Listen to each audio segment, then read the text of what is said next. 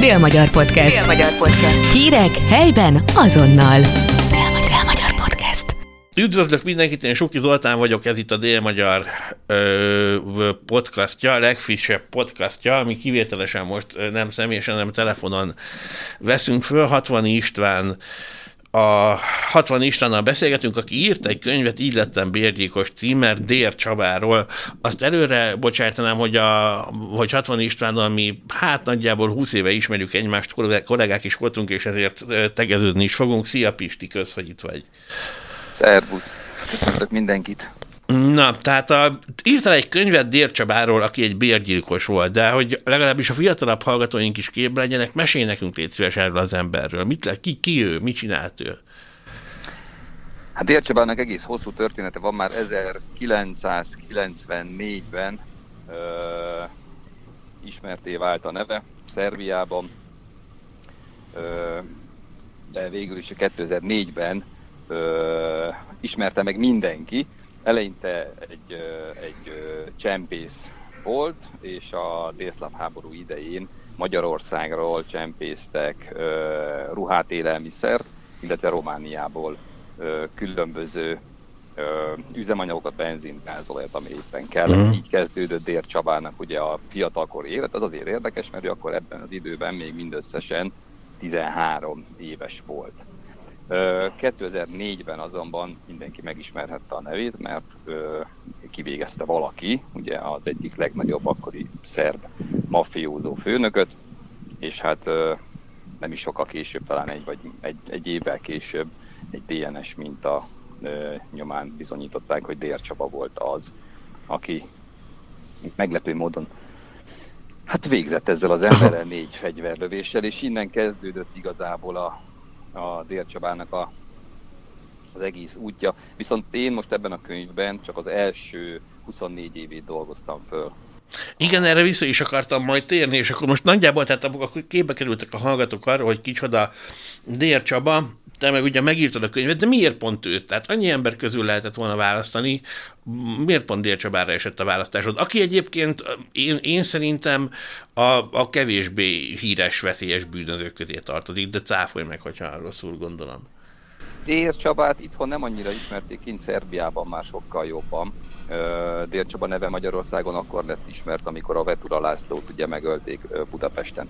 Ebben az időben ugye Dér Csabára terelődött a gyanú, úgyhogy ő közben Hollandiában is végrehajtott egy kivégzést, ugye ott fényes nappal egy kábézóban ölt meg egy horvát gangstert, illetve ebben az időben ölnek, ölnek meg Szerbiában is egy férfit, Fény, szintén fényes nappal, amiről szintén videófelvétel készült, egy biztonsági kamera felvétele, és így állt össze a kép, és így került a képbe Dér Csaba, és azért került egyébként Magyarországra, mert a felderítők, ez a Nemzeti Nyomozói Irodának a felderítő alosztálya volt az, aki végül is megtalálta Dért, aki akkoriban öt álnéven, öt papírral, öt személyiséggel rendelkezett, és nem volt könnyű fölkutatni, de én úgy érzem, hogy Hollandiában nagyot hibázott, mert Hollandiában annyira sok kamera van, hogy gyakorlatilag az egész műveletet videóra rögzítették, a, a kiterveléstől szinte, ahogy felméri a terepet, onnan addig, amíg lelövi, és a bujkálását, a szökését is. És ugye a magyar rendőrök voltak, akik felderítették, és én itt kezdtem el bekapcsolódni igazából ebből a történetben, mert az alosztálynak a vezetőivel sikerült egy olyan exkluzív interjút csinálni, ahol tudunk beszélni a felderítésről, egyáltalán az alosztálynak a munkájáról, mert az alosztály egyébként nem nyilatkozott szinte. Uh-huh. Én azt mondom, hogy senkinek, hiszen ők... Hát, ő, ismerjük ő, a rendőrség. Egy szuper titkos okay. csapat. Ha. Nekem adtak egy interjút, és innen kezdve kapcsolódtam be én igazából ebbe a történetbe, mint a riasztás ö, szerkesztő riportere. De innen kezdve ugye a Dér Csaba minden fontosabb... Ö, vagy az ügyében minden fontosabb mozdulatot megzenésítettem, ha lehet így mondani. Azt azért mondjuk, hogy a riasztás a Hír té vének volt a bűnügyi magazinja, aminek te voltál a egyik szerkesztője, ugye? Igen, igen, igen, igen. Hmm. Tíz évig dolgoztam a, a riasztásban, amíg meg nem szűnt. És egyébként úgy kerültem, én azért választottam őt, hogy válaszoljak a kérdésedre, pontosabban ő választott engem. Dér Csabával csináltam több interjút is, a Covid alatt ugye nem lehetett a börtönbe bemenni, ezért ilyen videókapcsolaton keresztül sikerült vele két igen hosszú interjút készíteni. Így, így léptem kapcsolatba ugye az ügyvédjével is, dr. Gulyás Krisztiánnal, aki szintén szerepel a könyv címlapján, vagy a mutatóján, mint társszerző. A könyvet én írtam, ő kért föl engem erre a munkára, mert uh, volt több jelentkező, hogy ezt a könyvet elkészítse. Nálam sokkal híresebb írók, mert én nem vagyok író, most leszek majd talán író. Uh, Viszont Krisztiánnal a hableány katasztrófa kapcsán ö, ismerkedtem meg. Ott csináltam vele egy olyan interjút, ami utána Krisztiánt megfenyegették, ö, életveszélyes fenyegetést kapott, illetve az irodája előtt ugye elkapták és ö, megfenyegették, ebből rendőrségügyész lett, és Krisztián úgy gondolta, hogy ha ilyen ütős anyagot tudunk csinálni a hableányból, akkor valószínűleg a könyv is. Ő, ő védte, most egy, egy kicsit kitérő, ő védte az ukrán kapitányt, vagy? Nem, ő, ő az áldozatoknak volt a, a jogi képviselője, és, és csatázott egyébként a nagy óriás cég ellen, ja, ja, ja. A pénzeket ugye kifizessék. Az nem volt egy egyszerű történet, és valószínűleg, hogy ez a fenyegetés arról az oldalról a... a nagy pénz oldaláról érkezett, de erről gyakorlatilag nem tudunk semmit. Jó, de térjünk vissza a könyvhöz. Tehát ez egy alapból érdekes történet, hogy egy rendőrségi interjú ö, adta meg azt a löketet, hogy te megírd ezt a könyvet, meg aztán nyilván a felkérés a, a, az ügyvéd részéről. Ö, tehát azt letisztáztuk, hogy miért pont ö, ö, Dér Csabáról van szó. A, engem nagyon érdekelnek, ha sose írtam könyvet, valószínűleg nem is fogok. A, a technikai részletek, tehát hogy hogy áll össze, ez egy me, mekkora terjedelmű anyag, ez a, a, ami most jelent meg? kétszáznyolcvannyolc oldal lett a vége, és uh, ugye ez elvileg egy kötetnek indult volna. És uh, amikor elértem, uh, ahogy mondtam, huszonnégy éves koráig, de ott már kétszáznyolcvannyolc oldalnál tárottam, és akkor Krisztiánnak felvetettem, hogy mi lenne, ha most uh, lezárnánk az, itt az első részt. Úgyis utána egy tizennégy éves börtön időszaka következik a Dérnek, és onnan következik a szabadulása után, ugye ezek a már említett szerb, holland, magyar ügyek, és akkor így elkülönítettük, mert nem szerettem volna belőle hatszáz oldalt ö, írni. Szerintem a mai világban az emberek nem vesznek kézbe egy hatszáz oldalas könyvet. Én szeretném, hogyha ez a könyv beférne egy táskába, lehetne olvasni villamoson, buszon, utazás közben. Ö, pörgős, szókimondó, humoros, van benne szex, van benne szerelem, van benne minden. Gyakorlatilag a gyerekkorától kezdődően az első gyilkosságig, az első merényletig, és illetve annak a bírósági tárgyalásáig tart ez a könyv. Nem csak erről akartam írni, hanem a szerb viszonyok, az akkori szerb viszonyokról. A nyolcvanas, kilencvenes évek Szerbiája az egy igazi darásféle. Hát az egy őskáosz lehetett, igen. Az, pontosan, a szó szerint ez egy őskáosz volt, hogy gyakorlatilag a maffia teljes egészében átvette az irányítást, ezt innen elképzelni sem lehet, bár aki a kilencvenes években élt, és mondjuk az olajos ügyekre gondol, azért tudja, vagy el tudja képzelni, hogy hogy még Magyarországon is azért a maffia és a, és a különböző fekete dolgok irányították a politikát, vagy irányították, legalábbis egy részével beleszóltak. Na most Szerbiában ez százszor egy ilyen durva volt, ott minden a, minden a mafiózókról, minden a bűnbandákról szólt, az államnak innen volt bevétele, tehát hogy ez, ez egy egészen más világ volt, és a Dér Csaba ugye ebben a világban szocializálódik, és szerencsétlenségére még az apja is egy állat volt, aki gyakorlatilag agyba főbe verte a családot, állandóan részeg volt, menekült elől a családot. Ugye a testvére elmenekül otthonról, mert őt egy, talán egy szíjjal verte félholtra, aztán többet nem akart hazamenni, és aztán a Dér is hasonló sorsra jut, ő is elmenekül otthonról, mindössze ilyen tizenhárom, tizenkettő-tizenhárom évesen, de úgy, hogy őt előtte már hat évesen kiemelték a családból, nevelőszülőkhöz került. Ez is szerepel a könyvben. Tehát én ezeket szedtem össze, hogy hogy van az, hogy egy, egy egyszerű kisgyerekből, egy szerb kisgyerekből huszonnégy éves korára már gyakorlatilag tíz évet töltött nevelőintézetekben, különböző börtönökben, a legdurvább börtönökben, a legdurvább nevelőintézetekben. Szóval Szerbiában, amelyet mellett, hogy mondjuk egy maffia állam volt, vagy a maffia irányította az egész rendszert, el lehet képzelni, milyen viszonyok voltak ehhez képest a börtönökben, illetve a nevelőintézetekben. Szóval erről is, erről is van szó, erről is nagyon sokat írtam. Még annyit mondják, kérlek, hogy a, hogy a személyes interjúk alatt, tehát amikor tényleg csak ketten volt, idézőjelben mondom, hogy csak ketten, mert nyilván volt körülöttetek őr, meg, meg operatőr, meg ilyesmi. Neked mi, milyen benyomásod volt? Mert egy ilyen gyerekkor után gyakorlatilag nem csoda, hogy megtörik az ember. Milyen, milyen benyomásod volt arról, hogy milyen ember lett?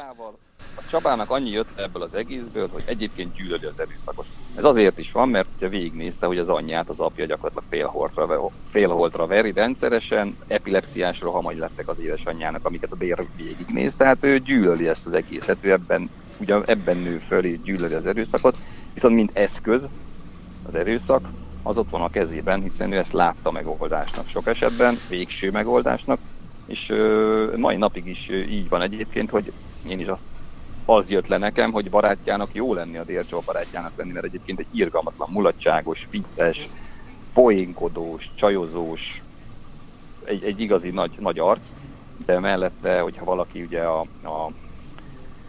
inkább azt mondom, hogy aki veszélyt jelent, akiről úgy érzi, hogy veszélyt jelent számára, akkor olyan lesz, mint egy sarokba szorított patkány, és, és, és, és, és akkor támad. Támad, mert megfogadta a testvére sírjánál, hogy őt nem fogják kiteríteni. Tehát ez volt a másik epizód ebben az egész életműben. Ugye Ér Csaba testvére elmenekül, és állítólag a család szerint ugye az a Magda Marinkó végzi ki a testvére tizenhét évesen, aki egyébként most Szegeden a csillagbörtön. Igen, együtt ülnek Szegeden. Már harminc éve, tehát a Magda Marinkó ugye így. Több szálon is kapcsolódunk Szegedhez ilyen szempontból, hogyha mondhatom, mert ugye Ér Csaba is a csillagban van, Magda Marinkó is a csillagban van, Magda Marinkó ugye az én a családot végezte ki a vád szerint, bár elítélve nem ítélték miatt a kilencvennégy január huszonharmadikán éjszaka. Szóval van több vonatkozása is ennek az ügynek. Ebben az ügyben még a Farkas Helgát is be lehet, ő meg ugye az Orosházán a nagynényét folytotta meg a Magda Marinkó. Tehát a Magda Marinkó kap egy, egy részt ugye a könyvből, egy fejezetet, ahol összefoglalom, hogy, hogy mi köze volt hozzá. Ő, ő így nőtt föl, hogy a, hogy a család úgy tudta, bár ezért uh, hangsúlyozni kell, hogy, hogy Dér Csabát ezzel soha meg nem gyanúsították, és nem is vádolták meg ezzel a... Uh, mármint nem Dér Csabát, bocsánat, Magda Marinkót nem vádolták, nem gyanúsították ezzel a, ezzel a Dér Csaba testvérének a kivégzésével, de az igaz, hogy abban az időben egyébként nagyon sok helyen öltek a Magda Marinkó és csapatai, ugye nem csak Szegeden, nem csak Orosházán, hanem Szerbiában és máshol is. Tehát itt kapcsolódik be Magda Marinkó, az ügynek az egésznek a pikantériája, hogy Dér Csaba egyébként a szomszéd, szomszéd cellában ül most. Igen. Szomszédjában tölti el ezt az életfogytiglanig tartó büntetését. Köszönöm szépen, ez már csak egy ilyen magánjellegű kérdés. Én is ugye bűnügyi újságíróként kezdtem annak idején, és azóta sajnos mindenféle hülyeségekkel kell foglalkoznom, mint a politika, hogy mennyire volt nehéz dolgod a bé vével, hogy elintézhessd az interjúkat a Dérrel. Akkoriban, amikor az, az interjúk készültek, ugye ezek korábbi interjúk voltak, nem volt nehéz dolgom, segítőkészek voltak. Ez szerintem annak is köszönhető, hogy ugye én kilencvenkilenc óta csak bűnügyekkel foglalkozom. Viszonylag sokan ismernek, tudják, hogy korrekt munkát végzek, tehát hogy azért senki nem volt elégedetlen, se a bé vé, se a megszólalók, és innen is jött, hogy egyébként a Dér Csaba is szeretett nekem interjút adni, szeret volna egyébként többet is, de hogy azt érezte, hogy, hogy én nem akarok pálcát törni senki felett. Én meghallgatom a véleményét, elmondom, és, és mellé teszem a sajátomat. Tehát, hogy ez a könyv is egyébként így, így készült, ez egy igazi patchwork lett, mert nem, nem csak a Dér Csaba interjúkról szól, sőt, egyáltalán nem arról szól, le arról szól, hogy én kaptam Dér Csaba ö, naplójából ö, oldalakat, ezek ö, gyakorlatilag ezeket kellett nekem összeszövegetnem, és így jön az, hogy mi, mitől lesz író valaki, vagy mitől, mit, mit tettem én hozzá ehhez a könyvhöz. Ilyen szempontból nehezebb volt, mint ha csak simán leírtam volna, mert mindig bele kellett szőnöm ezt az irgalmatlan mennyiségű írott ö, és nehezen olvasható ö, szövegeket is, hogy szépen összeszövegessem, és ez, és ez történelmileg is egyébként megállja a helyét a dátumokkal, helyekkel. Nem volt könnyű. Tehát a Google-a barátom, nekem is rengeteget kellett googlizni, rengeteget kellett szerb nyelvből fordítani, hogy egyáltalán össze tudjam illeszteni magát a történést, hogy az helyek, az időpontok, mert ő sem emlékezett egyébként mindenre pontosan. Volt, amikor dátumok, volt, amikor helyek nem stimmeltek, ezeket nehéz volt, nehéz volt ö, helyre tenni. És én szerettem volna egyébként egy olyan korrajzot csinálni ebből az egészből, hogy, hogy nem, nem, csak, nem csak a Dér Csaba szerepel ebben, hanem ebben gyakorlatilag az a nyolcvanas, kilencvenes évek milliója, ami ott Szerbiában volt. Ugye egy Tito halálával az az érdekessége az egésznek, hogy akkor születik Tér Csaba ezerkilencszáznyolcvanban, amikor Tito, Tito elnök meghal, és ugye a nagy Jugoszlávia abban a pillanatban elkezd szétesni, és, és atomjaira hullani, és, és háború lesz belőle. Szóval ez a világ, ez a háborús, csempészek, maffia, gyilkosságok, és akkor ennek van egy ilyen kicsengése itt ugye a végén a, a holland és, és szerb gyilkosság, ami még mindig abból az időből táplálkozik. Ezek nem mostani ügyek. Ezek akkori ügyek voltak, és most lett vége egy részüknek, de egyébként, hogyha az ember utána olvas a neten, akkor látja, hogy ez a, ez a maffia világ, ez gyakorlatilag a mai napig él, csak talán valamelyest visszárszorult. De hogy ezt nem lehetett akkor lezárni. Tehát, hogyha valaki elolvassa az Így lettem bérgyilkos című könyvedet, akkor képbe kerülhet arról, hogy, hogy milyen ember Dér Csaba, legalábbis az első huszonnégy évéről. Az első huszonnégy évéről most, aztán remélem tavasszal pedig a következő részeket is, vagy a részt is ö, sikerül majd összeraknom. Nagy meló lesz, meg, meg ez a könyv két, több mint két évig készült, most van rá néhány hónapom, hogy összerakjam, remélem szereztem annyi utint az első alatt, hogy ezt abszolválni tudom, mert azért nem lesz egyszerű. Hát figyelj, so, sok sikert hozzá minden esetre, meg ehhez is, ami most jelent meg. Néhány nap múlva megyek Pestre, és akkor majd megveszem, meg lehet, hogy alá is íratom veled. Mindenképpen aláírom. Akit érdekel egyébként maga a sztori, ez a hatvanistván pont hu-n tud nézegetni, ez a double-u double-u double-u pont hatvanistván pont hu.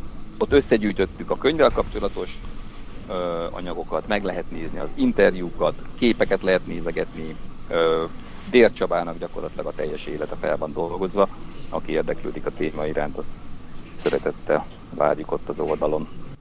Köszönjük szépen, Hatvani Istvánt hallották a Dél-Magyar Podcastjában. Szia Pisti, köszi! Szervusztok, köszönöm szépen!